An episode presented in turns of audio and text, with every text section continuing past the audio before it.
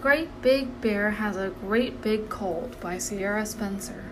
Great Big Bear has been invited to Teensy Weensy Rabbit's birthday party, but oh no, Great Big Bear has a great has a great big cold. He sneezes. Achoo! He coughs. he gently rubs his poor stuffed up great big nose. Great Big Bear is very sad that he has a cold and cannot go to the party. What else can go wrong? Oh no, there are great, big, terrifying shadows coming into Great Big Bear's cave. Whew! The shadows are just the shadows of Teensy Weensy Little Rabbit and Itty Bitty Fox. Hello, says Great Big Bear, sniffling. Hello, replied Teensy Weensy Little Rabbit and Itty Bitty Fox. We decided that a party wouldn't be any fun without you, Great Big Bear. Teensy Weensy Little Rabbit gives Great Big Bear a big full a big bowl a big bowl full of something warm and sloshy. As Great Big Bear looks at them with surprise, Itty Bitty Fox explains, So we brought you some nice warm soup to help you feel better soon. Great Big Bear could not believe it. They had come to him instead, and they brought him soup. How nice, how sweet, how utterly thoughtful. Great Big Bear gave his friends the best smile he could make and ate up all of the soup. The soup really helped his cold, but his friends helped him feel better all over. There is nothing in this world quite so great as friends you can really count on, and always remember to say please and thank you. The end.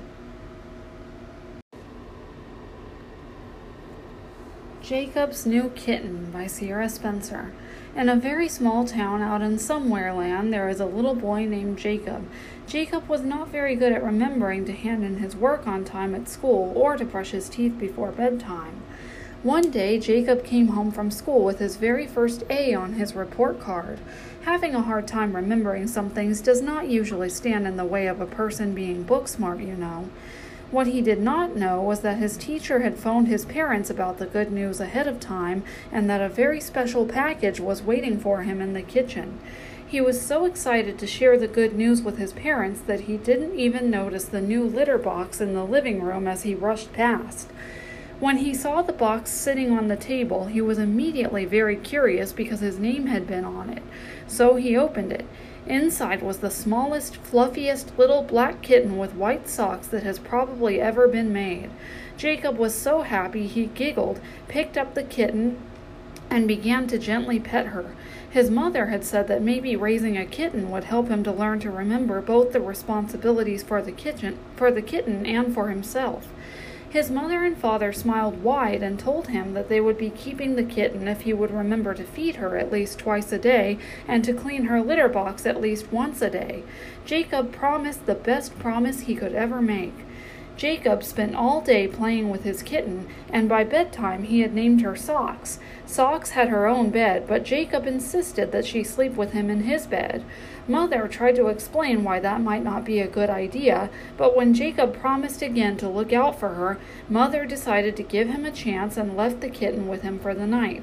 What Jacob forgot, though, was that he could be a pretty deep sleeper. The door would be closed, and Socks didn't have her food, water, or litter box in his room. Jacob fell fast asleep with Socks snuggled under one arm.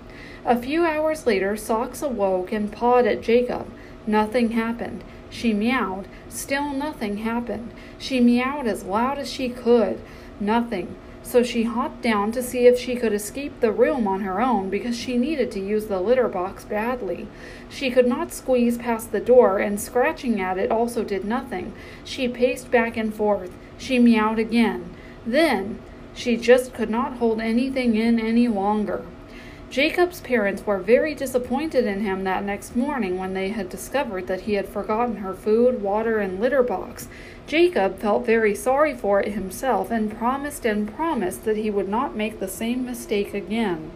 That next night, Jacob made sure all of Socks's things were in his own room, and the next morning, the first thing he did were to refill her food and take out her litter.